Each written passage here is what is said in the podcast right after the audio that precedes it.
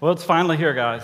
We've been waiting for all this time for Christmas to get here so we can celebrate, and it is finally here. There's a lot of kids in here today, and I know you guys have been waiting even longer, it feels like. And so we've been doing this whole seasons thing this year for our Advent sermon series. We've been talking about it as a season for waiting, and some of us, the waiting is so long. We don't like to wait, but that's a part of it slowing down, stopping really making sure we don't miss it. And then we talked about it being a season for reflecting, to, to really remind ourselves of the goodness and faithfulness of God.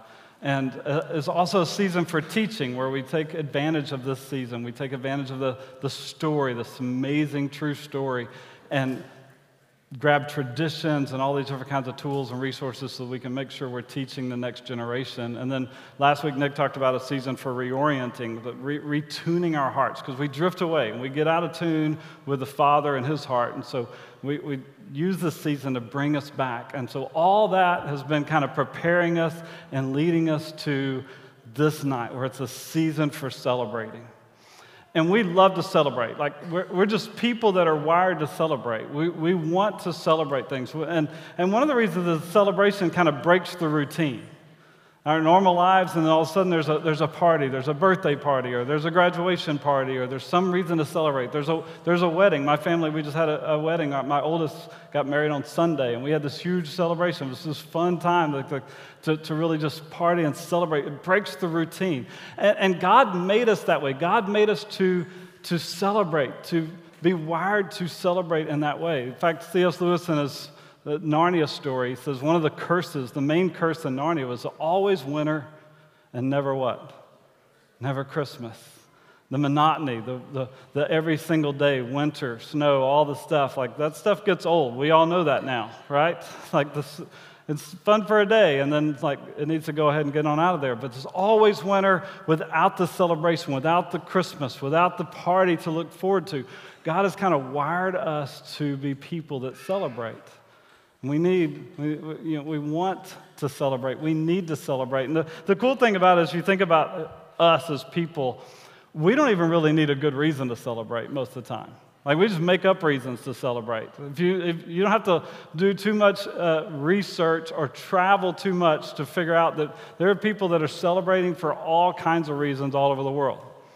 Uh, in just a couple weeks, a week or so, I guess, a little bit more than a week, January 3rd, in a city in Colorado, they have the fruitcake toss day.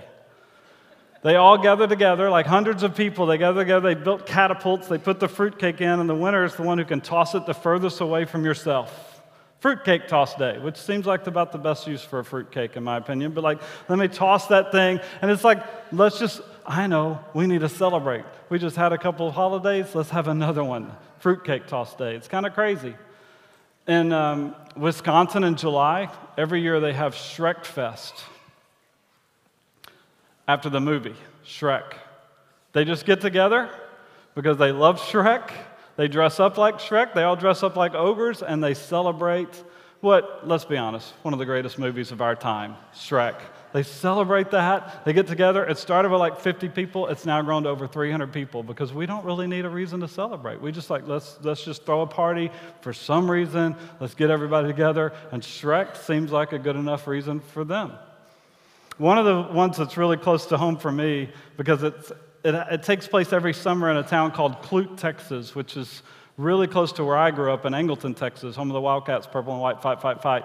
And in Clute, every summer, they have something, this is legit, three day festival called the Great Texas Mosquito Festival.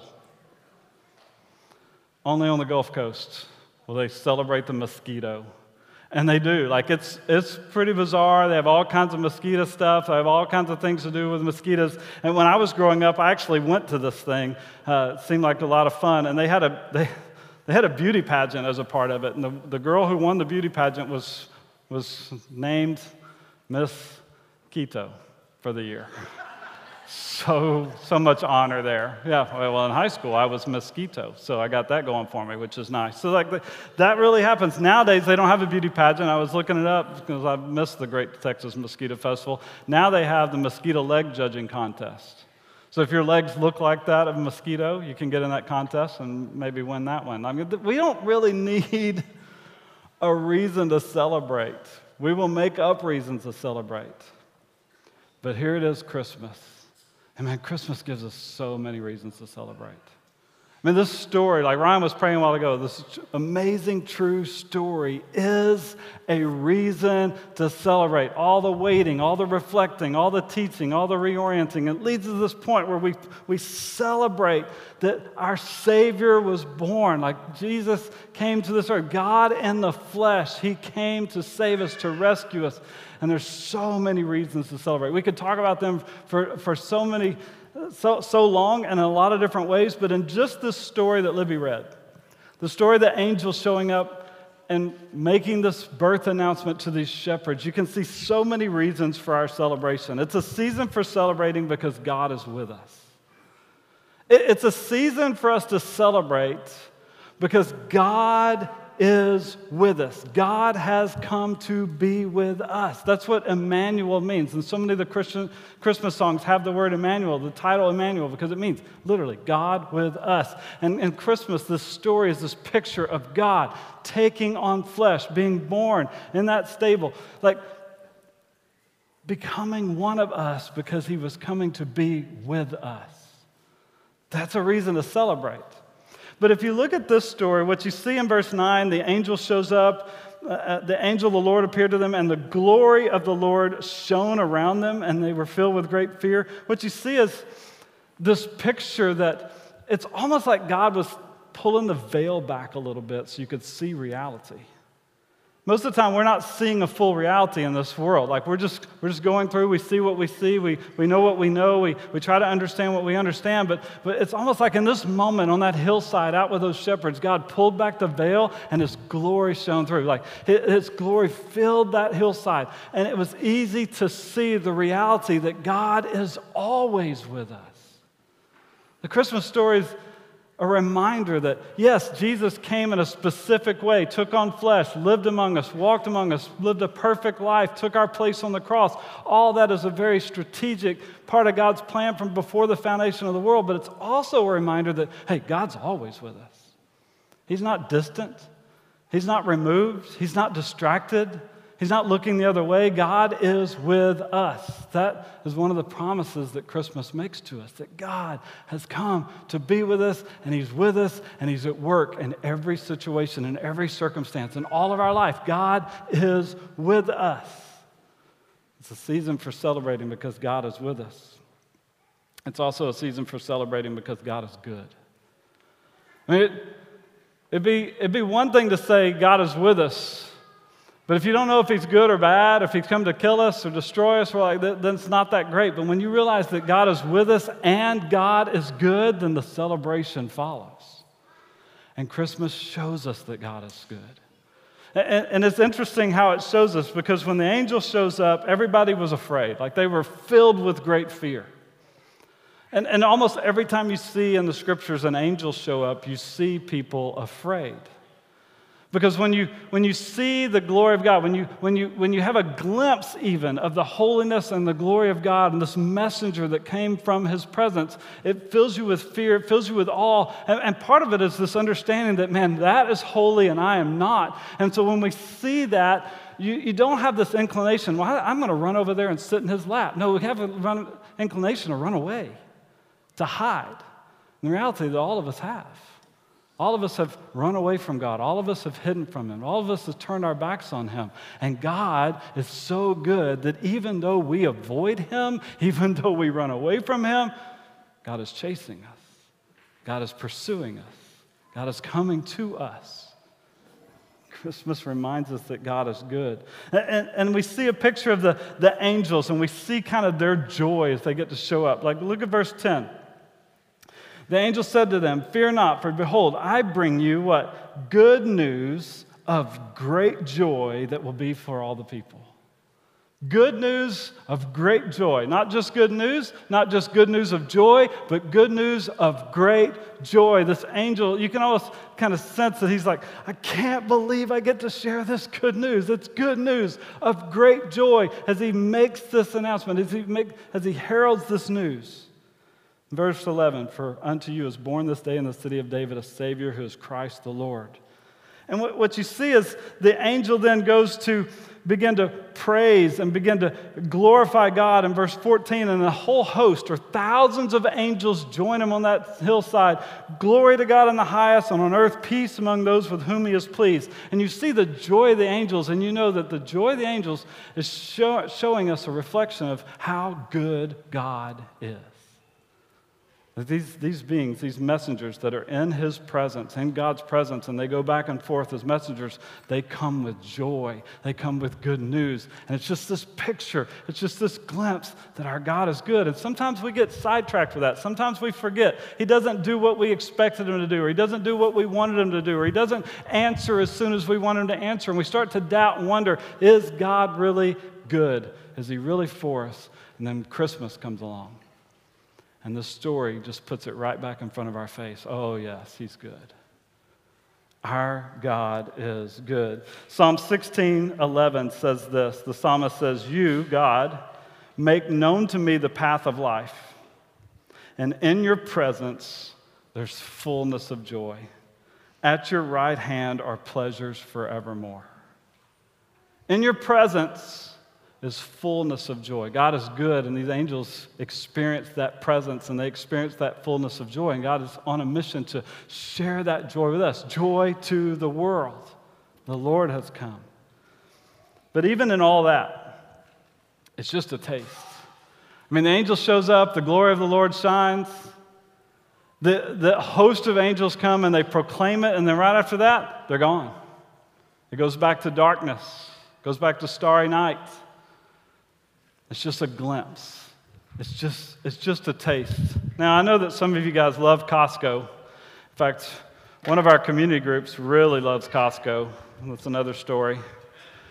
Um, the greatest thing about Costco, right, is not just that you can get more than enough for you and a small army of everything, it's, it's the samples. I mean, the samples are what makes the trip to Costco worth it. And you go through, and like, it doesn't matter if you're hungry, it doesn't matter if you just ate, it doesn't matter. Like, they're giving out free food, and I'm going to taste it. I'm going to see what they have.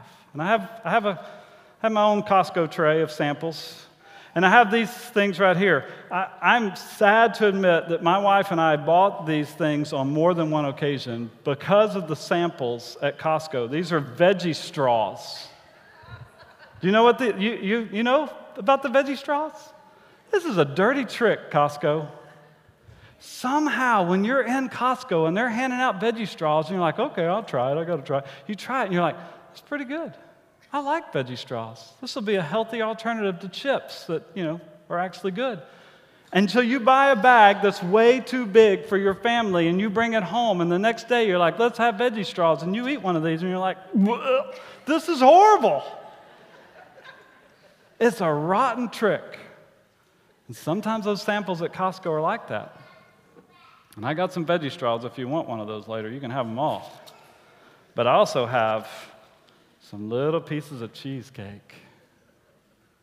Man, that's when you know you went to Costco on the right day. They're giving out the little cheesecake samples.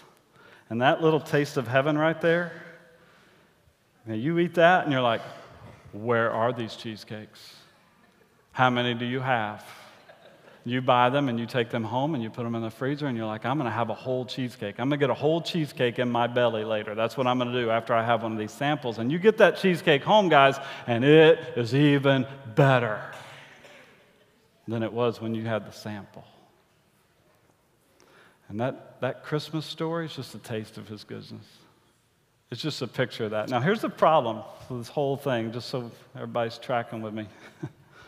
the world is always offering us a bunch of things, and it says, This is what we need for pleasure. This is what will satisfy us. This is the path you want to be on. And those, man, it's always a trick.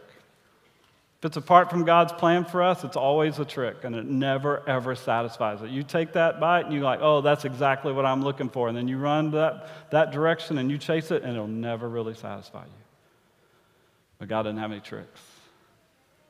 And the Christmas story is just this, this sample of how good He is.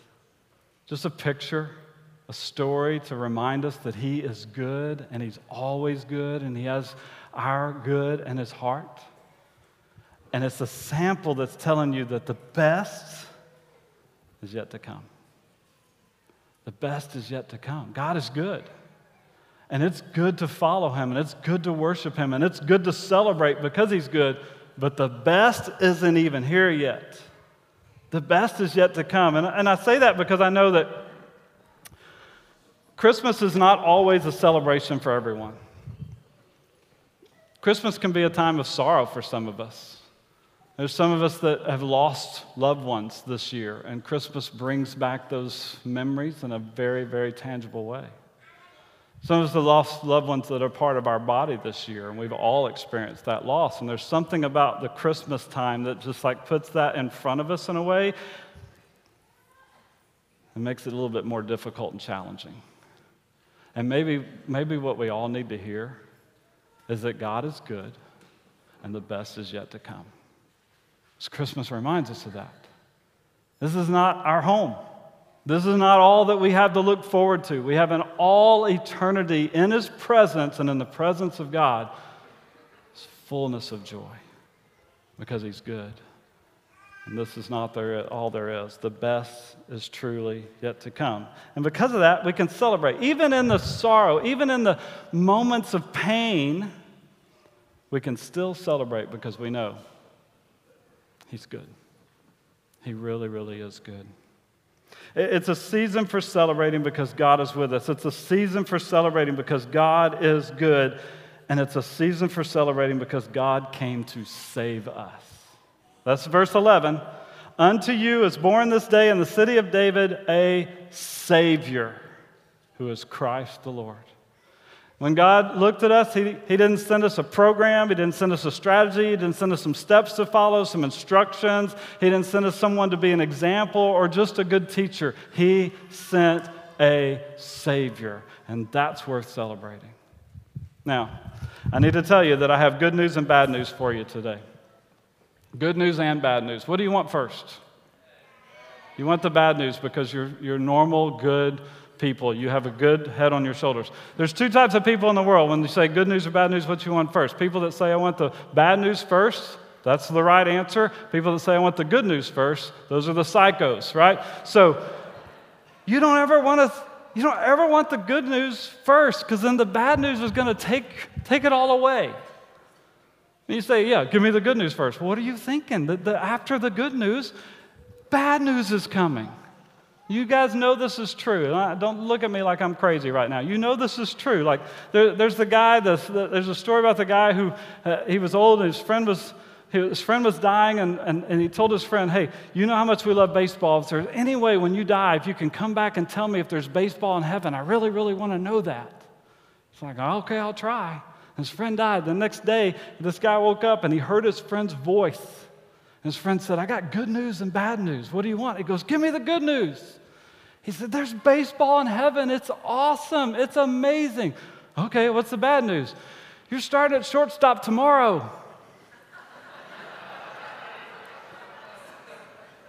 you don't want the bad news to be after the good news. You want the bad news and then get it out of the way and then the good news. Like, you just don't want that. We, we need to think about that sometimes. Like, the, the, the doctor comes in and says, I got good news and bad news. You don't say, I want the good news first. Because you say you want the good news first, he's like, You're going to be famous. Okay, what's the bad news? They're going to name a disease after you. That's not, that's, not, that's not how you want this to go down. You ever had that LASIK surgery? And you're recovering and you can't see anything and they got those glasses on you and the doctor comes in, I got good news and bad news. Give me the good news. Why would you say that? Don't ask for the, the good news. Okay, well, the good news is you're about to get a new dog. I'm gonna wait for everybody. It's making around. It's coming, it's coming back around. Hey kids, I got good news and bad news. Kids are like, I want the good news first because you haven't taught them right. Okay, good news is I found a present that I forgot to give you last year. I hid it away in the attic and I forgot all about it, but I just found it. That's the good news. What's the bad news? It was a puppy. I can't believe he did that one. I can't believe he went there. That's ridiculous. So, the Christmas story is good news and bad news. But you don't want the good news first, you want the bad news first. And listen carefully. The bad news is that you and I had a problem and we couldn't solve it. The Christmas story tells us that there was a problem with you and with me, with all of mankind, and we could not solve it on our own. And the problem was that we had sinned against a holy God. And don't get tripped up over the word sin. It just means that we turned our backs on God and said we didn't need Him and we acted like it. And because of that sin, we separated ourselves from a holy God. We removed ourselves from having a chance of a relationship with Him. We kind of declared war against Him. The Bible says we're His enemies. And we've made this mess, and we can't fix it. There's nothing, absolutely nothing that you and I can do to make it right. That's the bad news. But the good news is that on that night, God sent us a Savior. He sent us a rescuer that Jesus came to this earth, took on flesh, was born in that stable, and then he lived this perfect, sinless life because we needed someone to live perfectly and give us their righteousness. And he's the only one that could do that. He did that for us. And then he came to the end of his life, he, he took his his place on the cross, and it was really our place on the cross. He, he died on the cross in our place. He was our substitute. He, he experienced the punishment that we should have experienced for our sin. He paid the penalty that we should have had to pay for our sin. We couldn't fix it, and God was the only one who could, and He came. Jesus came to rescue us. He is the only solution for our problem. And when you understand that, and that's what the Christmas story is like. It's starting to unveil God's plan that was before the foundation of the world, but we start to see it in the Christmas story. Then all of a sudden, this becomes a reason for celebrating because we needed a Savior, we needed a rescue. And God provided the Savior and the rescue in the person of His Son. And when it says in verse 11 that this Savior is born, and it will be for all the people in verse 10. I just want you to remember that this announcement came to shepherds who were the outcasts in society. No one, no one cared about shepherds. In the New Testament, you see a lot of times the Bible will talk about uh, the tax collectors and sinners. Sinners was kind of a broad category for the worst, and shepherds would have been in that category. No one, no one worried about or cared or esteemed shepherds in any way at this time in this part of the world and that culture. That's who God made his birth announcement to. The Savior of the world is born, and the first people to hear about it are the, the shepherds, the lowly shepherds. And it's a reminder that this Savior is for all of us. He's for you and for me. It doesn't matter how far you've run away, doesn't matter how bad you've been, doesn't matter how much you've messed up, and it doesn't matter how hard you've tried to be good. We all needed a Savior, and Jesus is that Savior for all of us. That's a reason to celebrate. It's a season for celebrating because God will be glorified. That's what the angels, when they all got together, that's what they said or they proclaimed or they sang. Verse 14 Glory to God in the highest, and on earth peace among those whom He is pleased. And in every part of the story, you see people responding to this news with praise, with worship, glorifying God. The angels are glorifying God. The shepherds hear this. They go into Bethlehem. They see the baby. They tell Mary the story. They leave the stable. They come back to their sheep and they're praising and glorifying God. There's Mary listening to the story, marveling at it all, pondering it, wondering in her heart about all these things because she's meditating on the goodness of God and the glory of God that's being displayed right in front of her. There's old Simeon and Anna the prophetess in the temple who see baby Jesus and they're worshiping and praising and proclaiming the glory of God. And then there's these magi that see a star and come and make like a two year journey and come and see the baby. And it says they rejoiced with exceeding joy. Man, Christmas is a celebration because God is glorified. And God will be glorified. He's on, he's on a mission to be glorified, and nothing throws that mission off. Nothing hinders that plan. Nothing in the last two years has made any dent and God's plan to be glorified in all the earth. And so we can celebrate because God will be glorified. And our celebration is worship. That's the response of all these people when they saw the news, when they heard the news, when it was proclaimed, when they saw the baby Jesus. They responded with worship, and our celebration, all that's been building to, is to worship Him, to worship Him with our lives. Christmas is a season for celebrating, it's a season to worship the God who rescued us when there was no hope for us any other way.